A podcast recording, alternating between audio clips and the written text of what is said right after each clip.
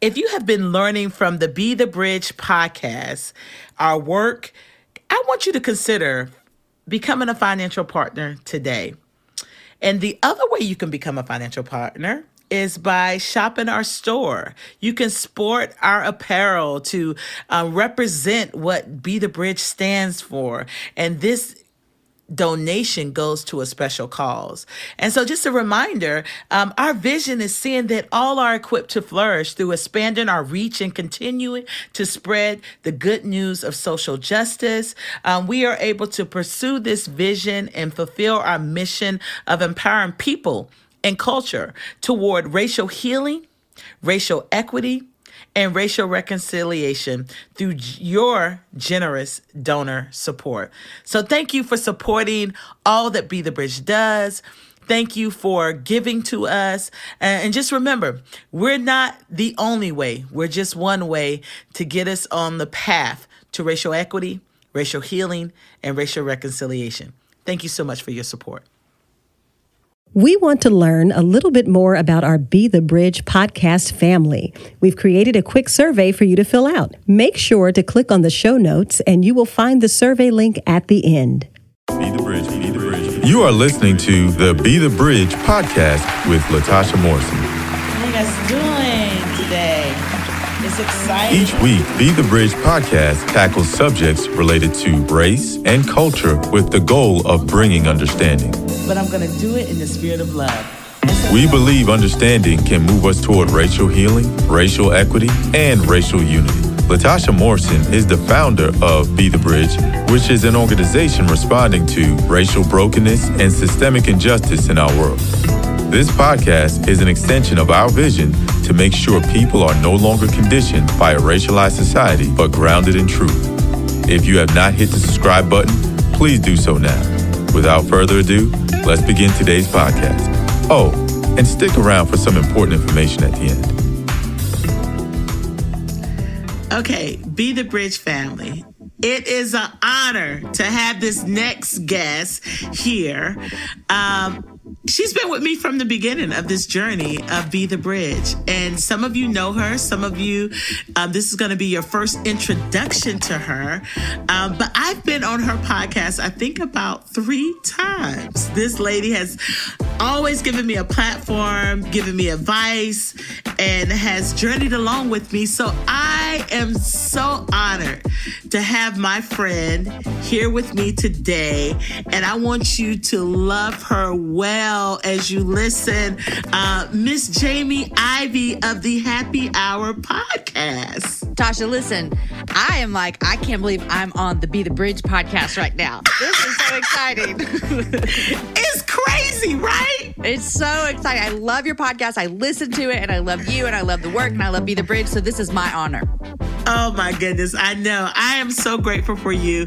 And you know, I I wanted to talk to you. There's, you know, I was thinking Jamie and I have talked about so much. I've been on her podcast, but my audience have not we haven't had the opportunity to um, hear you and we have a lot of the shared shared audience you know mm-hmm. i get a lot of people that are part of be the bridge to say i heard you first on the jamie Ivey show yeah and i'm like that. good gracious that jamie Ivey show is everywhere huh now but since when we first met in 2014, uh, when we started these circles of conversation, it wasn't called Be the Bridge then, it was just um, reconciliation circles. It was just friends in the community coming together from these different spaces to say, okay, there's some brokenness here, and we don't really know what to do about it, but we want to talk about it.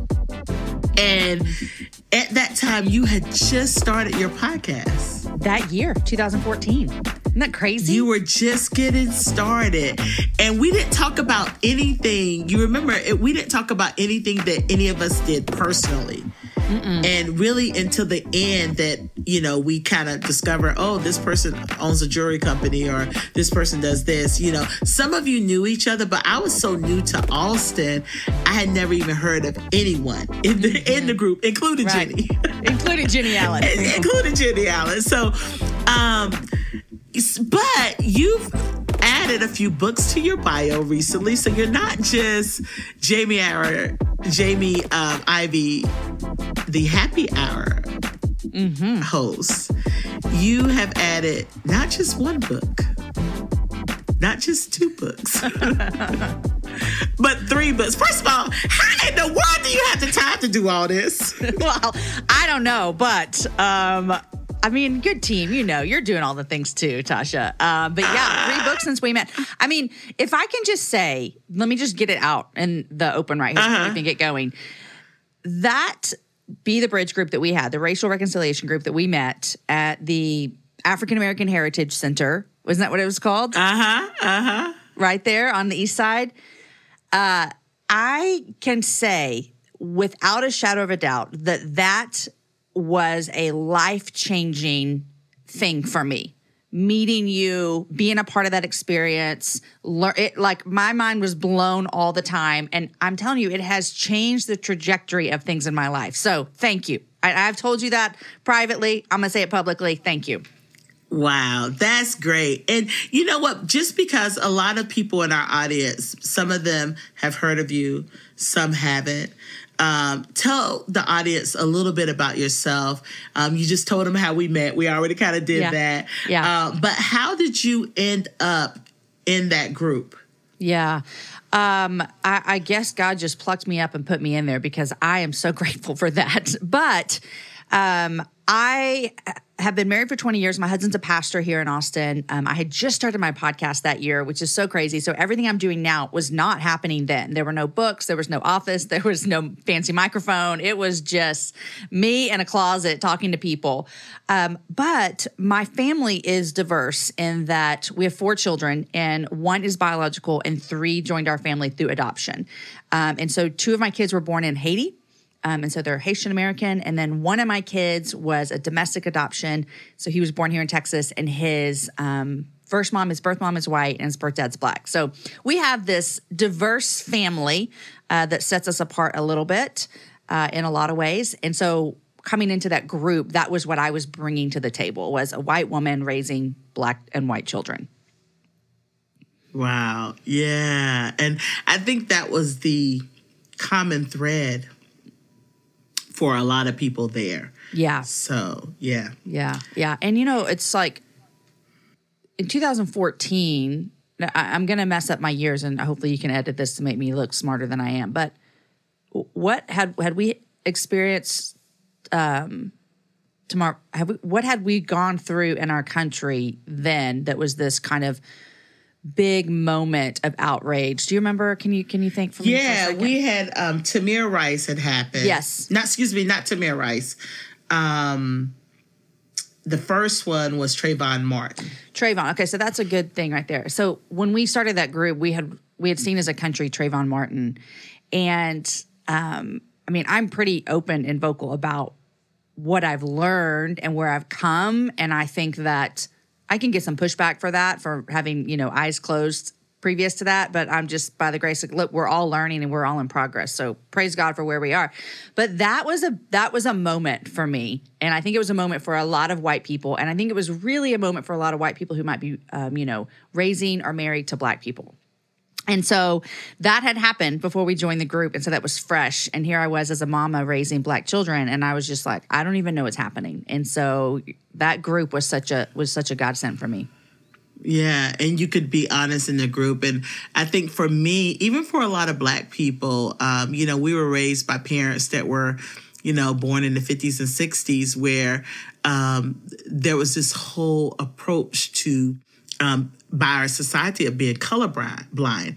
So a lot of our grandparents who, you know, participated in the civil rights movement um, because of trauma didn't talk about a lot of things with their kids you know in that way. And that's my personal story. I'm not i know that's not everyone's story.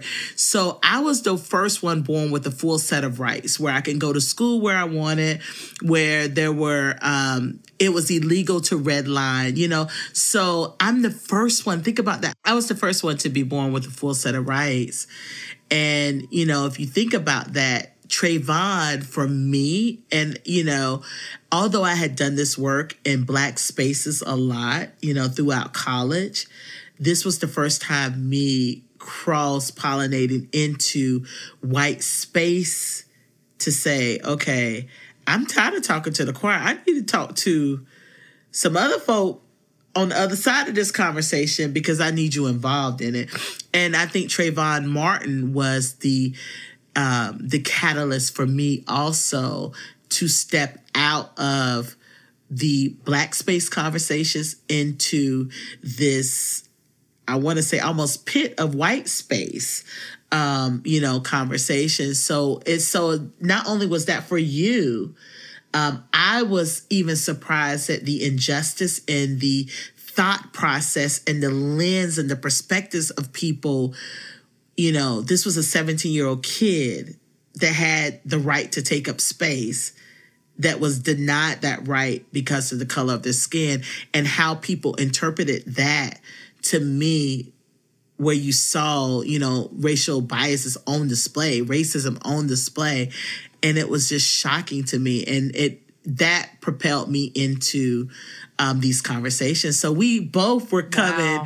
in. So this was the first time that I had started engaging in these conversations face to face with white people on a larger scale. Wow. Besides the one on one. So we both were coming to this with a lot. So you see. God, but it was it was such a a God thing. It was a God thing. And uh, I'm so grateful for you.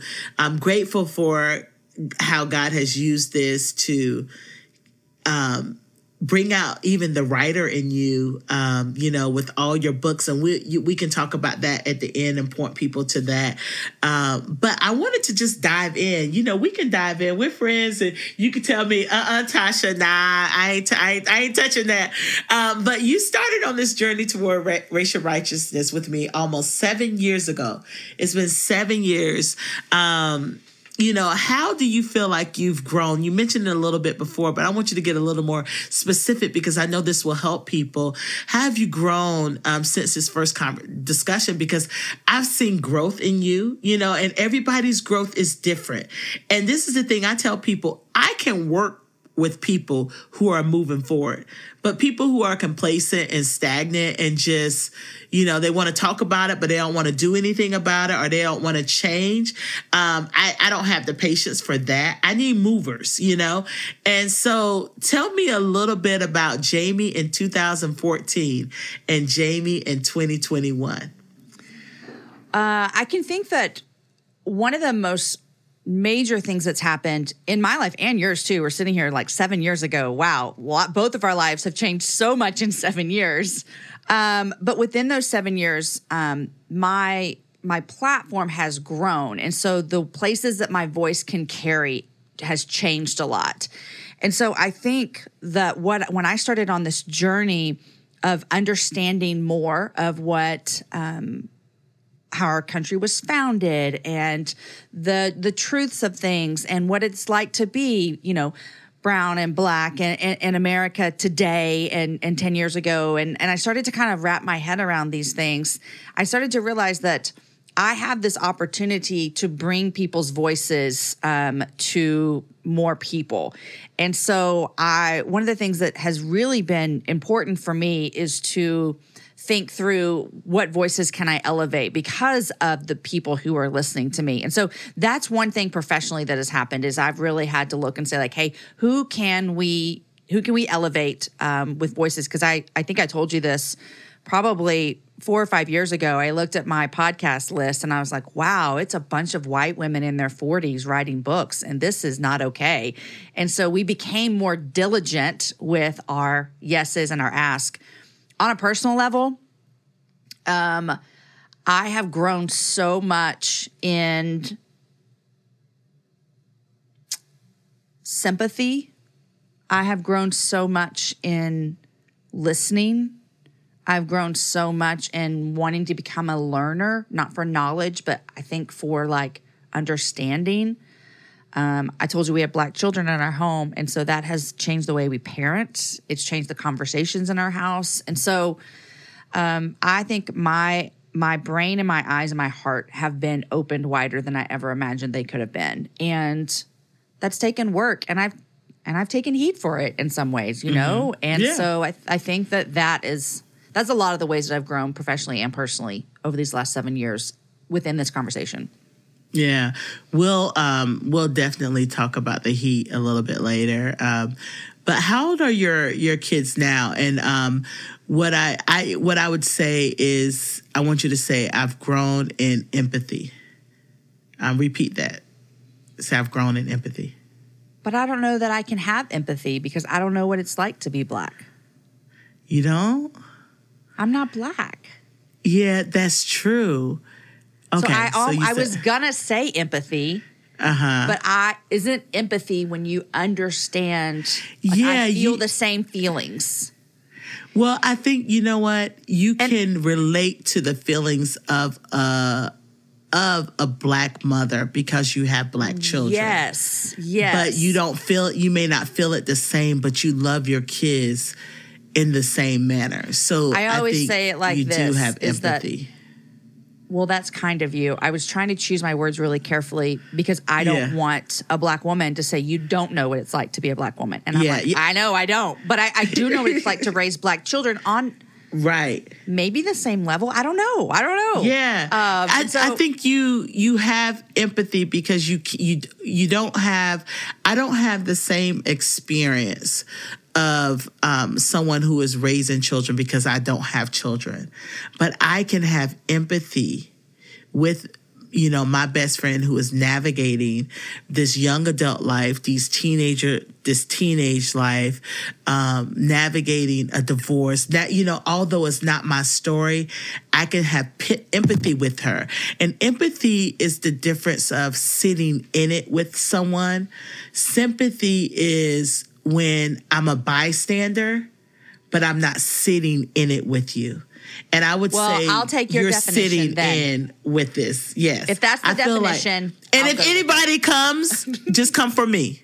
Come for me. And I think this is a good con- I think this is actually a really good conversation. Me too. Um, because this is kind of this is what we do, right? This Yeah. is what we do. Y'all Yeah. Uh-huh. know I'll text you, I'll, you know, and, and say those things. And it's not to say I'm not, I'm, you know, I'm on this journey too, but I feel that you're sitting with us in this.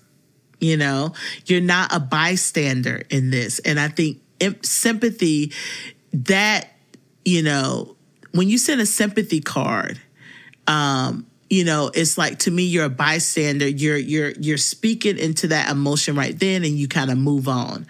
Empathy is you don't move on. That you're gonna do more than send a card. That you're gonna send a card. You're gonna send a text. You're gonna get on the phone. You're gonna send flowers. You're gonna, you know what I'm saying? You're gonna do more. And I feel like you're doing more than just sending a card. Well, thank you for that. I I I think so too. you know, with humility, um, but I also I always want to not. Yes. I also want to value the experience. Yes. of a and I black person. appreciate that. Thank you. And so I have sympathy and empathy.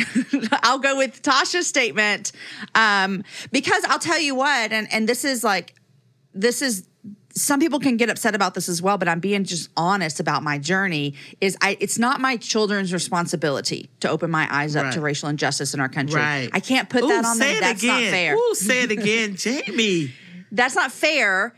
But I also have to be honest with my situation and say that becoming a mom to black children changed the way I view things in our country. And so, on one hand, it's not their job or their responsibility. On the other hand, it's our current reality is that these are my babies.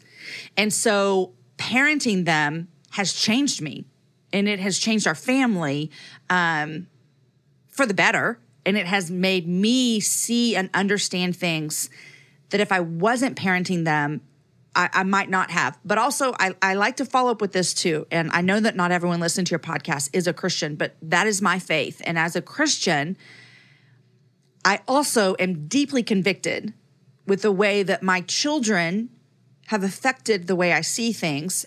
And as a Christian, we think all of us are in one big family. And so when my family is hurting, i.e., my kids, it changes me. But Tasha, Tasha, you're also of the same faith as me as a Christian. When you're hurting, you're my sister. It should hurt me the same way it hurts when my children that live in my home are hurting. And so I think that's been very challenging for me is repenting of the way that it didn't hurt me before. Moving forward and encouraging my other brothers and sisters who are white like me to also hurt when our brothers and sisters who look different than us also hurt. Does that make sense? Yes, because you're I mean that's scripture. You are mourning with those that mourn. And Yeah. and I think you are up close and personal because of your family, but but Jamie like there's so many people who are raising kids like you but still continuing to ignore these issues and ignore and play down in um, their kids' experiences. You know, um, I hear these stories every day where you know kids are in private school having to um, play slave, and who are the slaves? The little only four little black kids in the in the class or Oh having gosh. to write about their their ethnic story when their ethnic story um, you know is different through adoption and their ethnic story um, is different you know as an uh, as a African American is not through as a black American, but as an African American, where if your story is through the Atlantic slave trade. So if you don't understand those things as a parent that's raising children, you can, I mean, your kid could have a real major identity crisis later on, um, especially in their teen years. Um, but and so you leaning into this conversation is is not the uh, honestly not the norm, you know, for a lot of people. That's sad. But and and I, I want to say this as well is I remember there was a there was a MLK uh, parade that I was marching at, and I think you were there, and and I, and there were people who were chanting, "I am Mike Brown, I am Trayvon Martin," and one of my kids who was young at the time, it would have been probably six or seven years six years ago, looked up at me and said, "Who is that?" And I remember in that moment, I could almost cry because as a mom, I wanted to protect my son. And so I didn't want to tell him about it because I thought if I don't tell him, then he doesn't know the evils in this world. And I had this moment of, I don't know what to do. And I don't know what I did. Hopefully I told, I have no idea. But soon after that, I read an article by a young black man who was raised by white parents and went off to college. And for the first time, his eyes were opened up to some of the injustices in our country because his parents had done that that I wanted to do. They had shielded him. They had they had not told him. They had really I guess in a way hoped that their privilege as being white Americans would rub off on would help him, you know? And I read that article and I knew from that point forward that I had to be honest with my kids because it was detrimental to them to not. Um, and so, I mean, parenting's hard. I talk to people all the time about Yeah. this thing, but I'm also talking to parents about like, you got to teach your kids about sex or else the world will. And so, Yeah, parenting's right. hard. And so, we have to teach our kids these things Right. um, because a they deserve to know and if you're raising a black child and you're white also their experience in life is going to be 100% different than yours and you want your child to feel like they can tell you and that you are an advocate for them Yeah, I love that, Jamie, and I love and the fact I remember you telling me um, that story um, as as a, as a part of your change, and I know you've been on this learning journey, you know, since then. And I, you know, what I love to tell people is not always what people do in front, but it's also what they're doing behind the curtain. And I love what you're also doing behind the curtain too. And um, I'm just so I, I'm so happy about that, and that you're having these conversations because at that time your son was probably about six, but tell the ages of your children now. So it's a different story now that they're like middle school, high school versus elementary. What what ages are your children now? So my oldest is our only biological and he is 17 he'll be a senior next year. And then i have two boys who are 15 and 16 and they're going to be sophomores in high school. And then my daughter is 13 and she's going to be in eighth grade.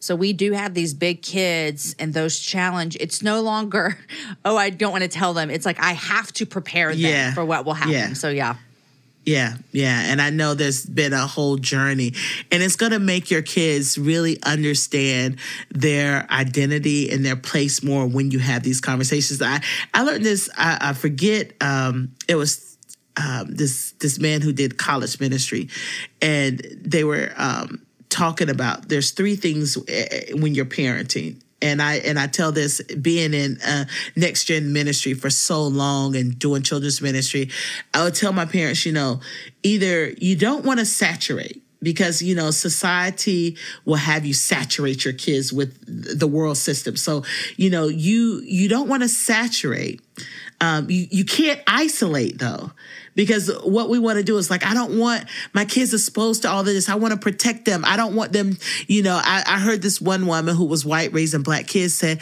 i want to protect them from black people I don't want them to become like black people. Like, though you would not believe some of the things that people say in this. And how wrong that is because those kids are black. And when the world looks at them, this, the world that is infused with systemic racism. We live in a racialized society. We are divided by race. Race is a social and political construct.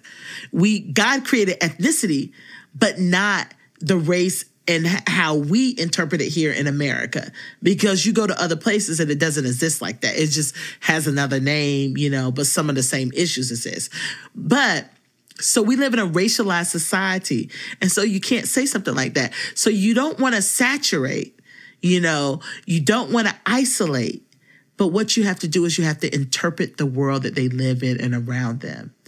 And I think that's what you're doing. You're trying to interpret you know, um, the things that are happening and trying to give them language.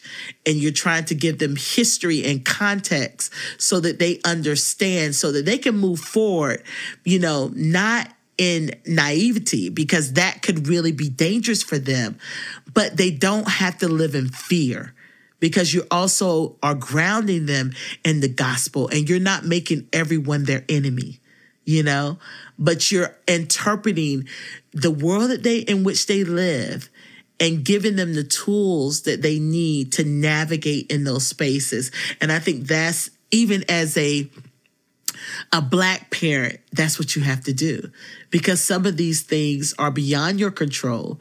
You don't know who will stop your son if you know it's on a, a dark night and the lights are out in the back, you know, the um the tail light make sure yeah. those tail lights and make sure they have their yeah. um you know the registrations i don't sleep on that stuff let me tell you i don't play with that stuff i'm not giving anyone an excuse but you can end up with the nicest person or you can end up with a person that is power hungry and they misuse their power. So, you know, so you just don't know. So you're preparing them for the unknowns, but you're interpreting interpreting the world around them um, and you're not doing it in a way that's going to instill fear but you're trying to protect them you know and i think there's a difference when it comes to that so um, I know, and I know you've had to have these conversations, you know, with your kids. Um, what has been the hardest thing to change about yourself?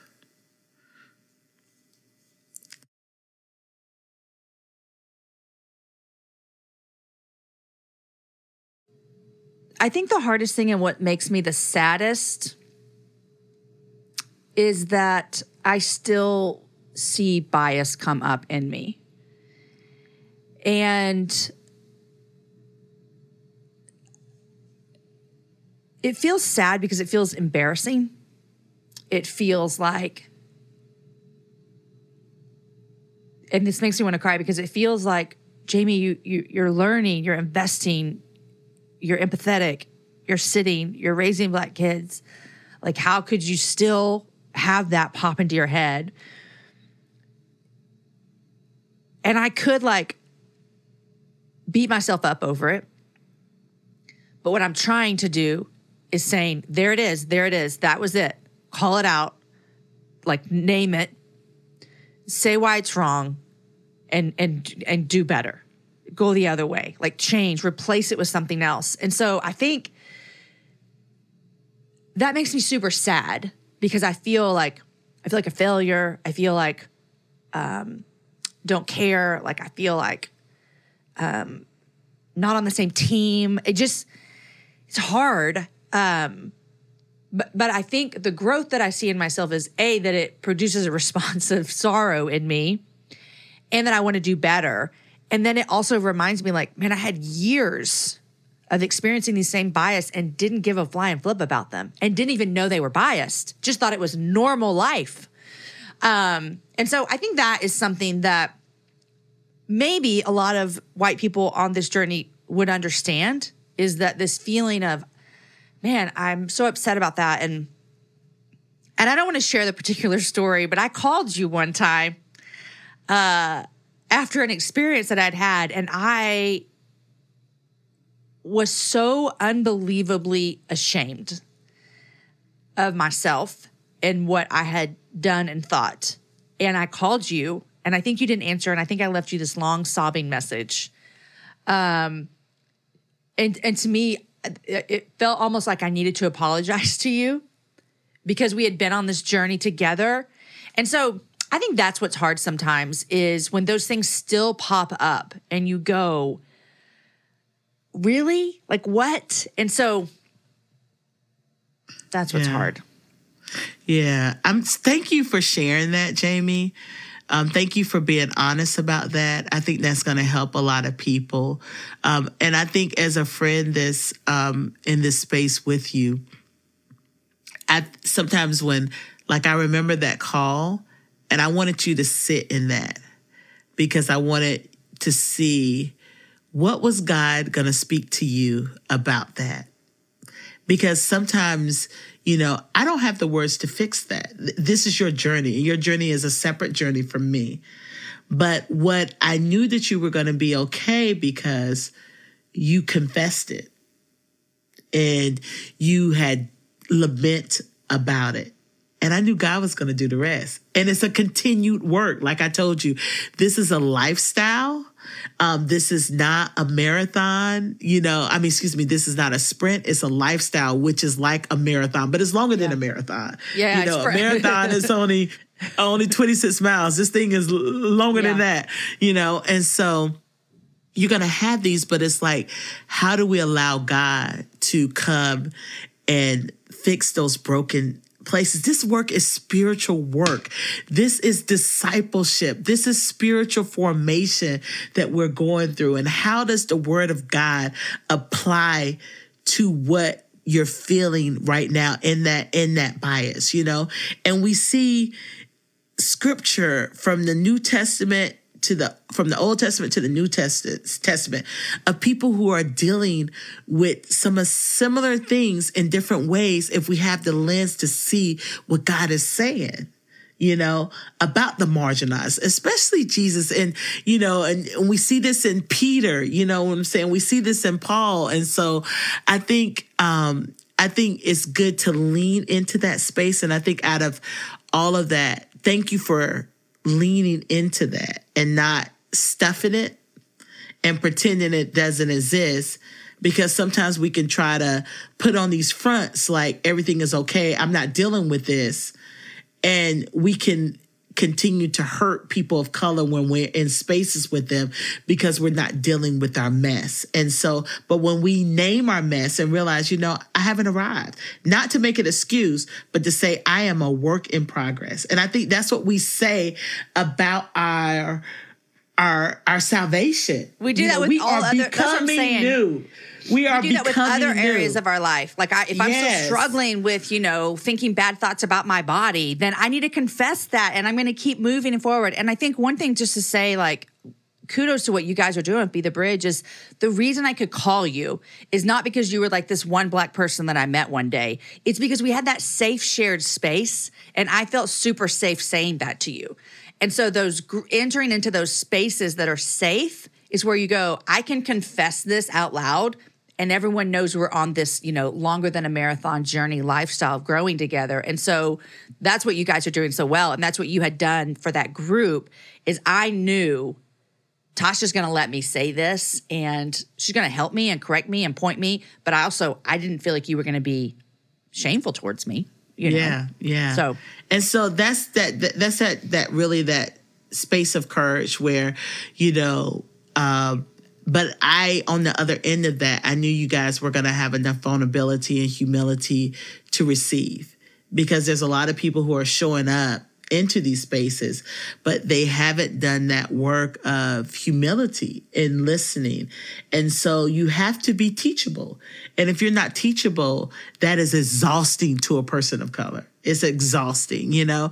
And so, um, you know, this work is about convictions. And I think we just talked about that. You know, at the end of the day, this work is about conviction. I can have conversations with people where they want to do the right thing, you know, especially pastors, they want to do the right thing for their church because of optics versus it being a true conviction for them. And that true conviction that that comes through heart transformation. And that's what the Lord does. And so we cannot do this work apart from God. And I think those that are tuned into that and doing this work, um, through the message of Jesus, I think that is the the things that sustains us because I'm convicted about this. So it doesn't matter. So that means that winds and waves are going to come and toss. Um, people are going to change. People are going to leave you. People are going to talk down about you. But when you're convicted about something at the end of the day that keeps us pushing and committed to change, um, what is something that convicts you? And you just mentioned it a little bit.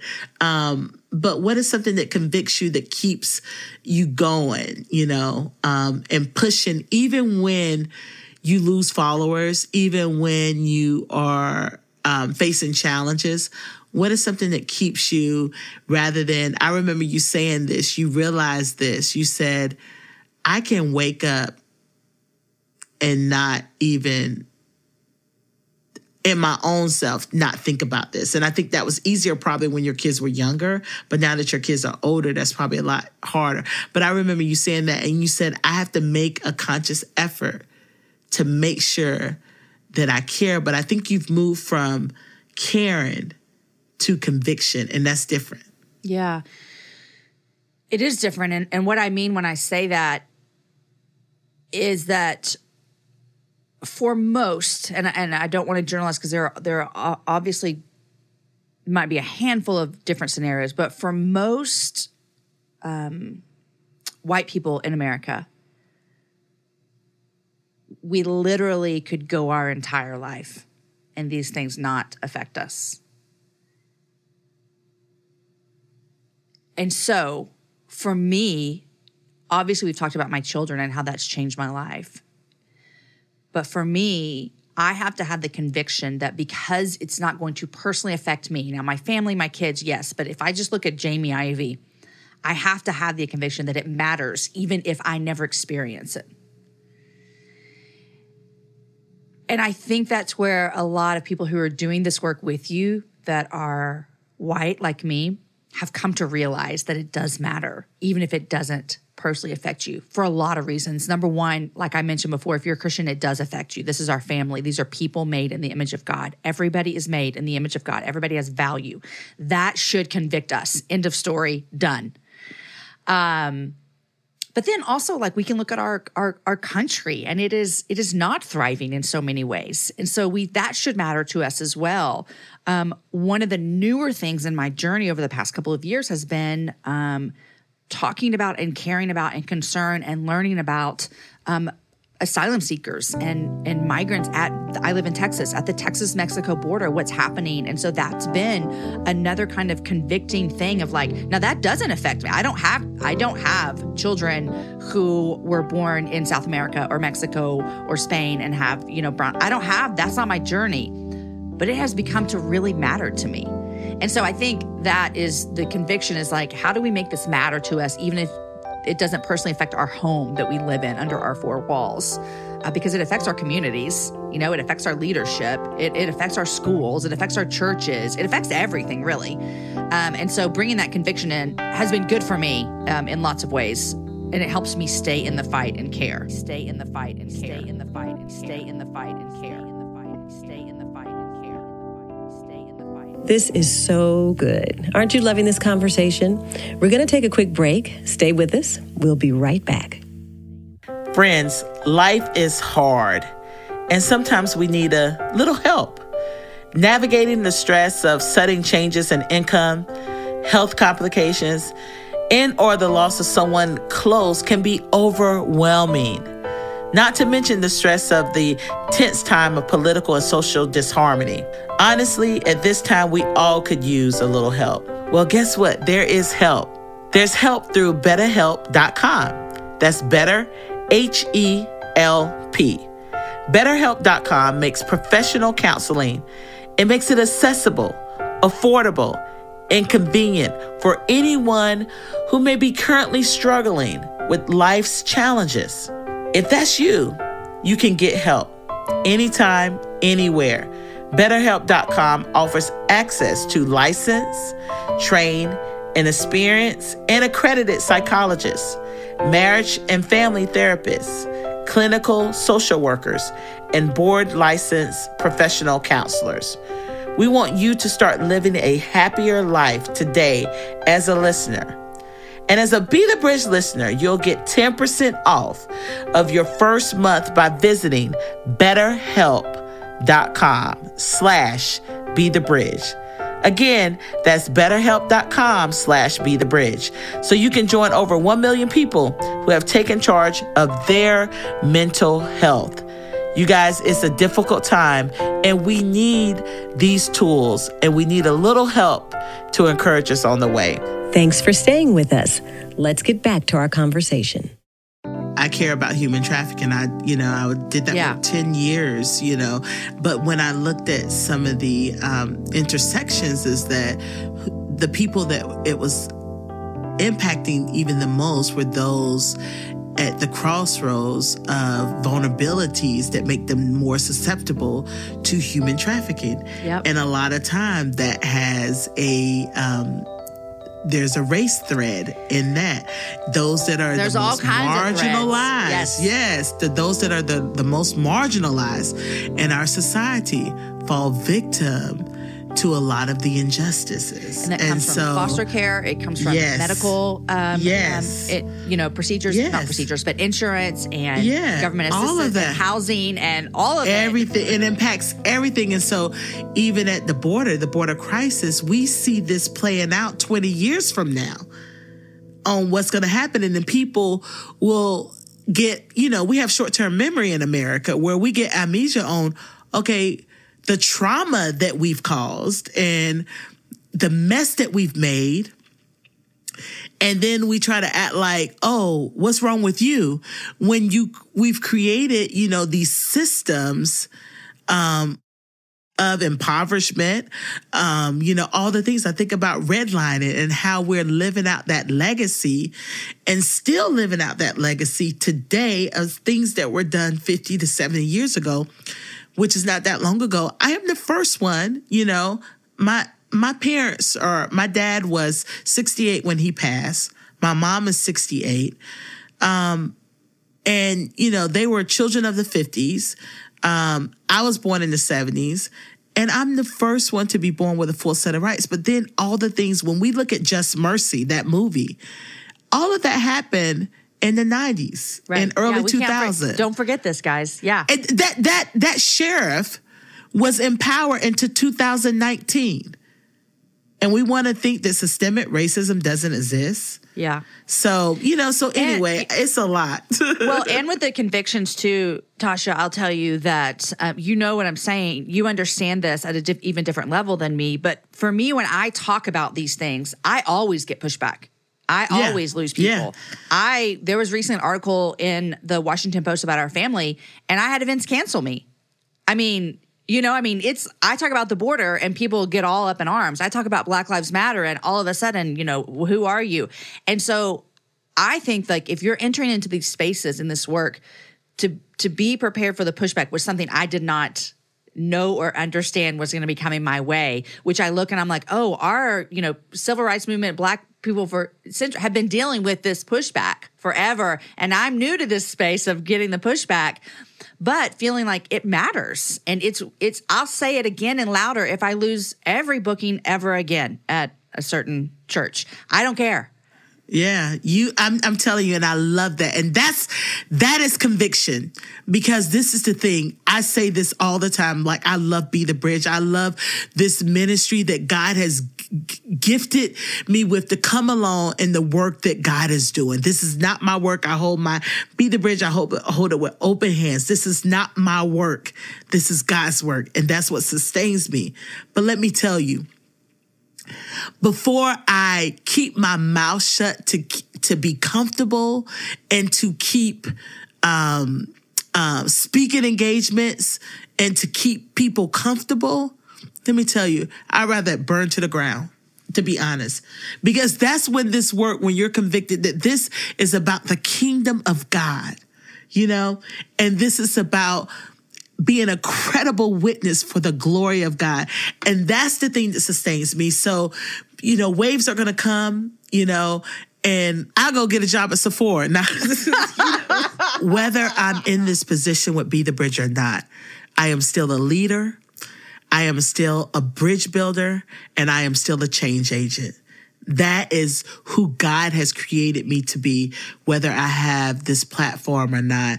And so that's to, to the thing right there that drives me. Money drives people. You got to have money to operate. And I get it. Like, be the bridge. I have a staff. You know what I'm saying? So I, So I- everyone I, want to use wisdom. Sign yeah, I have to use monthly. wisdom. yeah, I want to use wisdom, but I'm not going to live in fear you know? And so um yeah and this and and this is the thing this is for the greater good. I care about my brothers and sisters in christ. I care about the church the local church. I started be the bridge because of the local church. And so i want to see the church whole and well. And when we get it the world gets it. When you know if we understand the flourishing of image bearers um, image bearers the world gets it. We can see how the world has followed after pop, the patterns of of the church in a lot of good ways and then in a lot of unhealthy ways. And we're seeing that play out right now you know even with the whole critical race theory stuff. So you know? So anyway so we're excavating and we're rebuilding as it relates to our belief systems related to racial um, brokenness. Um, but listen I, before we get into because i have a question that i, I really want to um, you know ask you about. Um, but i want to you know sometimes we don't dream about what does racial righteousness um, to me, righteousness and justice go hand in hand. You cannot have reconciliation without righteousness and justice. And so, um, and so what does that look like? um, to you like if we if we were to dream you know and you're and there was you know racial righteousness where justice has been done um, repair has been done restoration has been done what does that look like for your sons your daughter That's a hard question. It's hard because it feels it feels impossible. Is I mean, to be honest, it feels almost unimaginable. Because I was think when you said it, I was like, well, I feel like we need a few generations to to get to to get the bad Right. out. I mean, you know what I mean? Like even Yeah. saying that sheriff was still in power till 2019. We need three generations after him to cleanse. you know what I mean? Because that's what I've learned as well is like this is generational. And so what I know is what my parents taught and said in our home and what they know was what their parents said and taught in their you know what I'm like we're just going down down down the line and I hope I'm doing better and my parents did better all the things. It's like this generational we need a generational cleanse and it feels impossible. And it feels unimaginable. And, and I know that's a really bad answer. Uh No, that's that's I, I think that's an honest answer because Yeah. I think that's where for me um but hope comes in at some point because hope is the driver in this. Yeah, And, and I, I think, think that- about, yeah, those before me, they had to have hope to continue. For I sure, think about for Harriet sure. Tubman. right. So right. And that's what did they see? Right. And I and I think what I think when I think about that is like you said this is like a personal what happens behind closed doors matters and I think like that's to encourage people and what feels impossible and what feels, you know, not unimaginable is that you get to change your home. And you get to change your next generation. And so we can see a ripple effect of that. You keep saying this is discipleship, and it is discipleship. And discipleship means we're changing people's lives with the gospel. And so we get to impact a generation below us. And I think that's where we do see this change is like every home is different than the home before every church is making decisions differently than they have in the past. Um, every community group is saying, hey, we value things that we haven't valued before. And so those small changes eventually would create change within communities and homes and churches. And I think we would then see a ripple effect. So um, I pull back my answer of impossible because I think things are possible, yeah. uh, but maybe just real hard, but worth yeah. it they're real hard and they do take generations but you take it one step at a time one person yeah. at a time one generation at a time one system at a time one policy at a time and we can't robot back those policies those advances that we've gained and i think of this um, when you know i think about the, this country thought at one point they were so entangled in the atlantic slave trade that there was no way to unravel all of that centuries of injustice and oppression and um, dehumani- dehumanization. And, but a few people, not all, not the majority, thought that we could. And so I hold on to that and I hold on to my ancestors before me that hoped for a better future.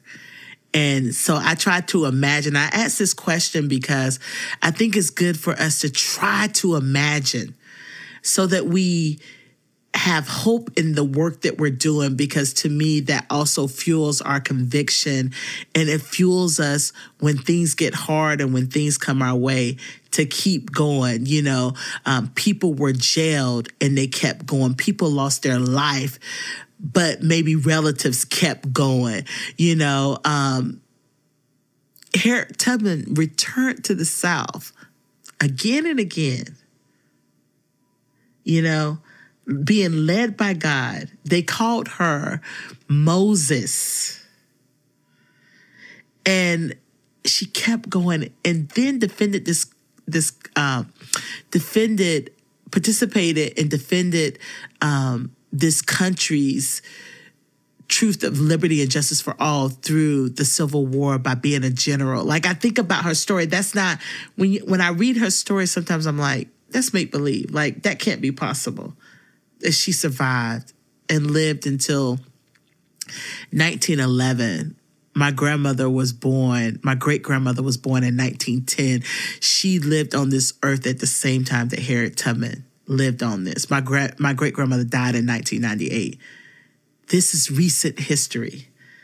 And so I, I'm so grateful um, for this conversation. And I remember this conversation that you and I had.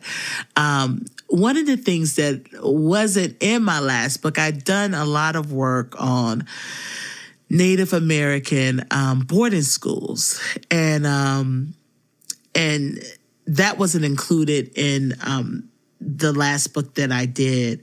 And um, I would love to talk to you. I know this is something you haven't talked about publicly, and um, I wanted to be mindful, but I know it's something we've talked about, um, you know, because sometimes I, I, look at you and I remember we were, this is a funny story.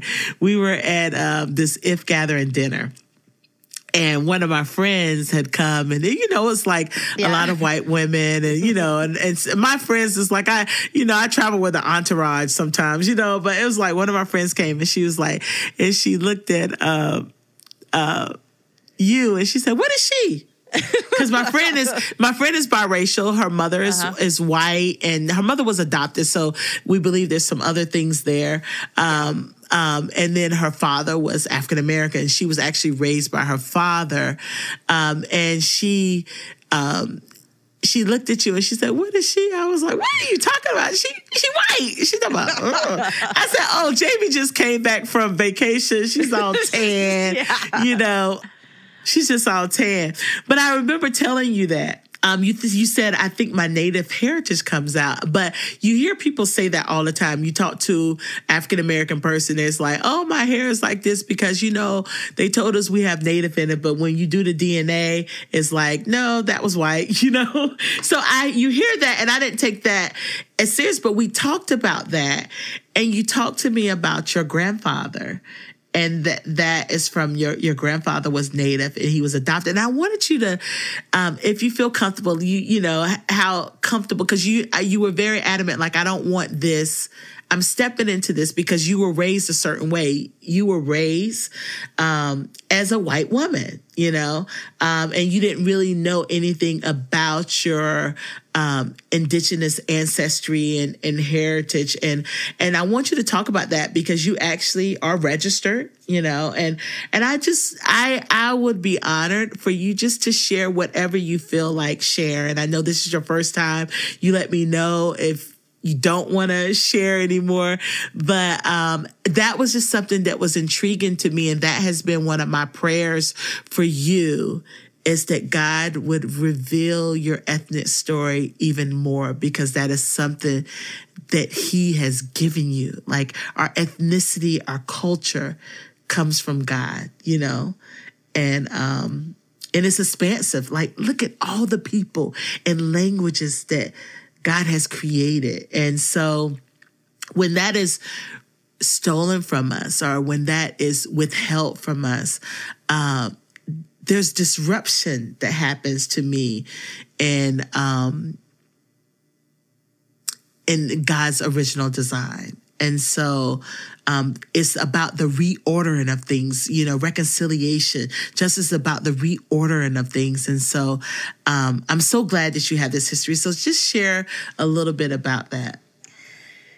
Yeah. You know, it's funny when you mentioned this before we started recording, I was like, oh gosh, I've never talked about this. And I don't think I've even ever thought about it, which now that I'm saying out loud is, is kind of embarrassing that this is part of my story. And I literally have never engaged it. I have never dug into it because set the stage. So to my grandfather, um, his mom was um, full Choctaw Indian. And um, his he never knew his dad. And so not sure how much percentage he is. Um, but so he grew up though in an orphanage. Uh, his mom worked there and he grew up there and then his mom left. And so he really kind of grew up in an orphanage. And I vaguely knew that about my grandfather when I was growing up. But keep in mind, I've already told you that my journey of having my eyes open to some of the realities of people in our country that aren't necessarily taught correctly in school that uh, my eyes weren't open to that until the last seven years. And so i grew up with like yes my grandfather choctaw but no really knowledge about it. He never really talked about it. It wasn't ever a thing. Um, he you know was was very successful in life and all so I never really thought about his journey and what that was like. And in 2006, he had um, already passed away at this time, but for years, this woman that he knew w- said to him one time, I'd like to write your story down and she's passed on since. You can't even my mom bought all the final copies of this book. And so there's a book and it's called major choctaw. I just looked it up on amazon and it says zero copies because it was like this independent book but it's called major choctaw the life and times of frank james self. That's my grandfather. And i read this book for the first time about five years ago. And my, my grandfather passed 17 years ago. And it was the first time i ever knew about his journey and what it was like for him growing up as I mean, he he called himself as an Indian. The the injustice he experienced, the prejudice he experienced, the names he was called. And again, even as I say this out loud, I'm like, wow, I can't believe that I have never taken that story of my grandfather and even dug into it even more with people surrounding me, but that was his journey and that's what he experienced. And it was full of hardship for his entire life. His skin was very dark. Um,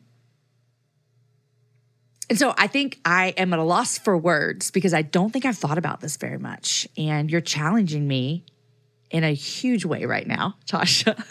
Okay. and um, That's what I do. I take I'm the your challenge. friend. I know, Yeah. and I take it, and I think, wow, this matters. This is who I am. This is two people. This is my mom's dad. You know, He wrote it down. He he had someone capture his story because he wanted to leave a legacy. There's a reason why he wrote it down. And maybe it was easier for him to write it down to talk about it and maybe it helped him even begin to process. But I want you to finish the work. You know? We we can have our counseling session after, but I don't feel like I understand him in that Yeah. way. Do you know what I mean? Like I don't Yeah. I don't I don't know I don't know that life that he lived. And so it Wow. feels very removed from me. And I didn't even know it when he was alive. And so I didn't know it till I read the words. Wow. So that even feels a little like, wow, this is what my grandfather went through and he never talked about it. You know? Where was he born? In Oklahoma. Okay, in Oklahoma. Mm-hmm. Um, he was Choctaw. Um, that's a a good start. Um, You know, and he was registered, right? He has a a card. And Mm-hmm. I mean, I mom- get, I get Christmas I'm cards saying it and was your mom. calendars, and yeah, oh, I get all the things from the Choctaw Nation. All the, I get the newsletter. I get it all. Um, So you're registered also. yes, Okay, so you're registered. Your mom was registered.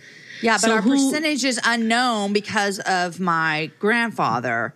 You know what I mean? Like Because so he, he only has one side. Well, Okay. he, but he lived with his mom, but there's no knowledge of the father. Okay, okay. So now, no knowledge. I'm gonna and I you know. when we get when we get done with this. When I go home today, I'm gonna text you a picture of my grandpa. And okay, um, yeah, please do. so and handsome, send me a- very. You could tell. I mean, it's very obvious. Yes, um, of his yeah. ethnicity. So he wasn't able to really pass, but No, no, no, no, no. No culturally, passing. yeah, No. yeah. And then then his mama, you know, left him there. Um, there's a lot of story there. Wow, there's so much, Jamie, and I know this is kind of like unearthing a lot even for you but i think there's some people listening that um, this may help and then also some people listening that can help you know?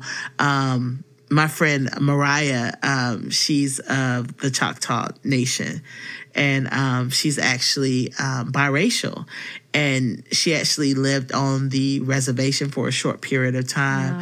And so there are a lot of people out there where this is their story, especially with the role that orphanages and um, and boarding schools and the injustice that were hap- that happened to our Native and Indigenous community community where um, people were forced to give up their children. Um, because of systemic racism, where it they basically said that you could um, you know, I forget the, the particular saying, and I, I, I'm gonna come back and um, do this, but it was like basically you you can't kill all. Then they use this word: you can't kill all the Indians, but you can kill the culture and language attached to their history. And that's what was done to a lot of people with the boarding schools, you know, where um, they were made to cut their hair or they weren't allowed to speak their language. The same thing um, in, in, in a lot of places like Texas and California, where um, our the Latinx community weren't allowed to speak their language. Yeah. Um, but that's not a way to say, oh, you're going to be an, an American. But that was done out of oppression and fear, um, you know, um, by Americans. Um, and so, I mean, I mean, you think about people who were from Poland, um, stop speaking their language, or you know, Italians, you know, all of that to fit into this bubble. Um, but we've left a lot of our God given identity behind, you know. So why And couldn't that be a this part of earlier. this story? Yeah. Yeah, and you said this earlier that we see we see the damage from generations before today, and you can look at that with indigenous people and see life today is a result of the past 50 years more than that obviously but for the years be- before of what how our country treated um, this these, these tribes and these different nations and these people and we see that today still playing out um, with what's happening um, on their reservations and and the lack of you know the poverty level and the and the drug of all of the things is this it's a direct response to what has happened to them before Right. Well, thank you for just showing just a little part that you do know.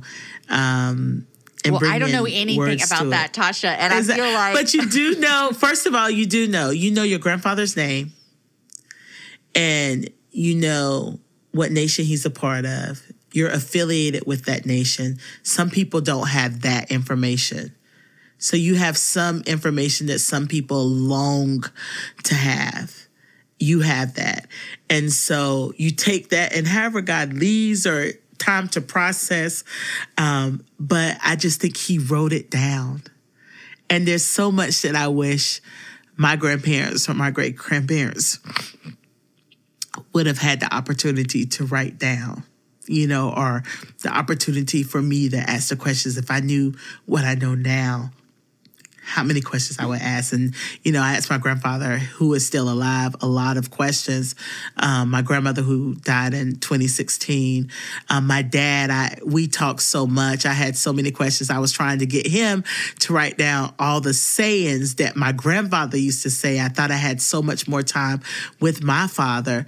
Um, um, but it's important for us to capture these stories, you know, and a lot of times, you know, my dad didn't talk about stuff because it was just a way of life and they they they bury it you know? And it wasn't until this i started doing this work that my mom and dad start telling me stories. My auntie tells me stories. Um, you know the, my grandmother talked about how she marched. I had never heard that story before you know? And so i think there's so much there. And um, i know we're closing on time. We're out of time. I could have a whole nother session with you. There's so much and um, but what I wanted to just you know as we close up and before we point to how people can um, follow you and get in contact with you, I know you started a YouTube channel. Um, you just released a book um, um, last year and and this year.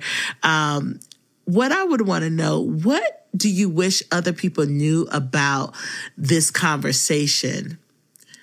And what do you think is missing from the conversation on racial brokenness that we're not having? I had a conversation with someone just the other day, and um, I, I alluded to that article. It was about our family in the Washington Post, and in that, and then and then the um, time that we were on Emmanuel Acho's show last year, and on that show, I had said that I am afraid for my children every day, and that friend sat across from the table and she said, "Are you really? Like, is that true?" And um and I said it's really true. And so I think that I wish people knew the pain and the emotions that people walk through with every day that you might not see on the outside. Um and that they're real and that they matter. And I think that as humans, when we can see people's, when we can hear people's stories and hear their pain, a lot of the noise and the chatter that's in the world goes away when you see someone for who they are. And so I think I wish that people would enter into spaces and conversations with people and trust that their feelings are real. Wow. Thank you. Thank you for sharing that. Yeah, that's real. I, I saw a picture of your boys. I think you guys had just taken a picture not too long ago.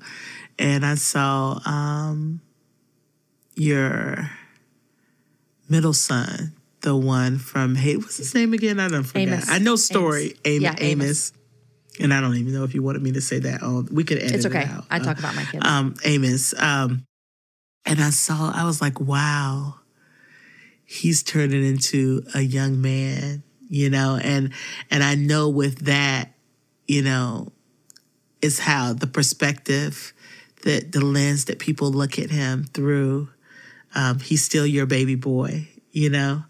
Um, he has a big, beautiful smile, um, fun loving, but sometimes people don't know all those things or see all those things. All they see is black, and they attach so many other things to him that he's not even aware of. I, I, I thought about that so much with my brother when I talk about my brother being six four and um, you know, but he's a big teddy bear. I always say that because it's like I always have to give a disclaimer f- for his presence.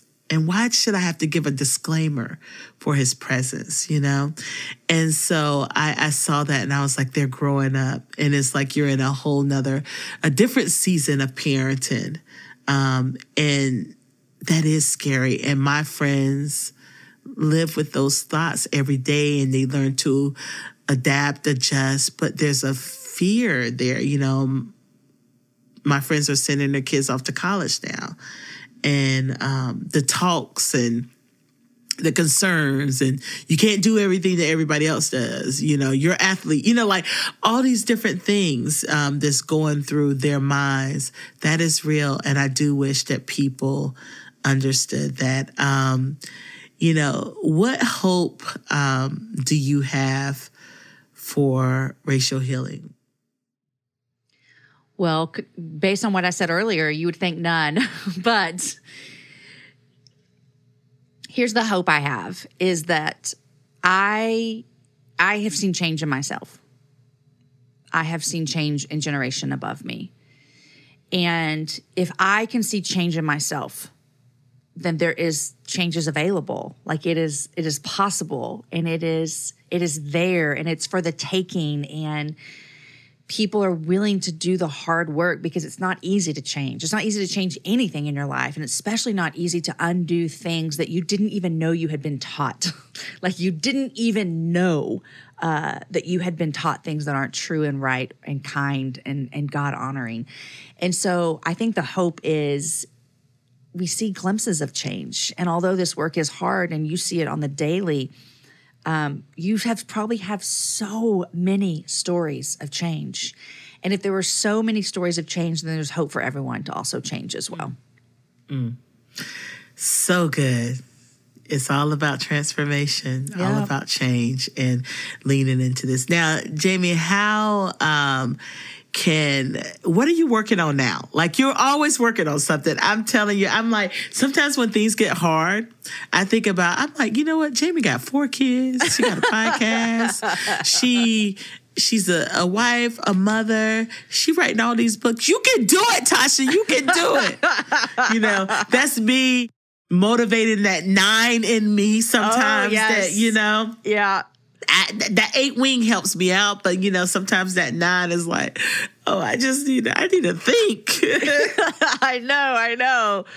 Um, well, I have I have a children's book coming out in October, and so that's our that's that's the newest thing that's happening. Um, God made you to be you, and it comes out in October. I'm super proud of it and excited about it. It's a board book for ages two to six. Um, but that's that's the biggest thing that we're working on right now. And then eventually, I'm going to start writing again. I'm trying to figure out what that's going to look like and what that's going to be about. But I'm on that journey as well, and so yeah, and I and you just wrote a book with your husband, also, right? my husband Aaron and I released a book in the spring called Complement um, The Surprising Beauty of Choosing Togetherness Over Separate in Marriage. So it's a marriage book, which I said I would never write, and we did. Um, yeah, and then I had a book come out last fall called UBU, and it's just about uh, really, really being the person that God created you to be and not trying to be other people. Be you because God made you to be just how you are. So, yeah. Yeah. I love that. And let me tell you, you've inspired me in so many ways. Like you are so um unconventional and I love that about you. Oh, I, thanks. That's one of the things that I've loved like, you know, I love your tattoo sleeve, you know, and just you're spicy. And the other thing, there's something that's always stood out how your husband does all the cooking. Like he's Uh-huh. a chef, like you Oh, know what. I'm saying? And he loves to cook and that's his thing. That's his lane Yeah. and you let him have it and he's okay with it. He's confident about it. And then how you tell me, you know, but the outside is mine. Like I like to cut the grass. I sit That's on that exactly tractor right. and I and I know where you live, and that's a lot. That ain't grass. That's like that's a I don't know what that is. That's a field. it's a and field, so yeah. you're you're cutting that field. We're in Texas. and I know where you are. And I mean, there's like scorpions and snakes. Yep. You know, you know me going to bugs and all that stuff. and you talking about how you just chilling on the tractor and just cutting that. And I was like, but I love that. And I think Yeah. how you approach life, um, you bring that into this space and this work.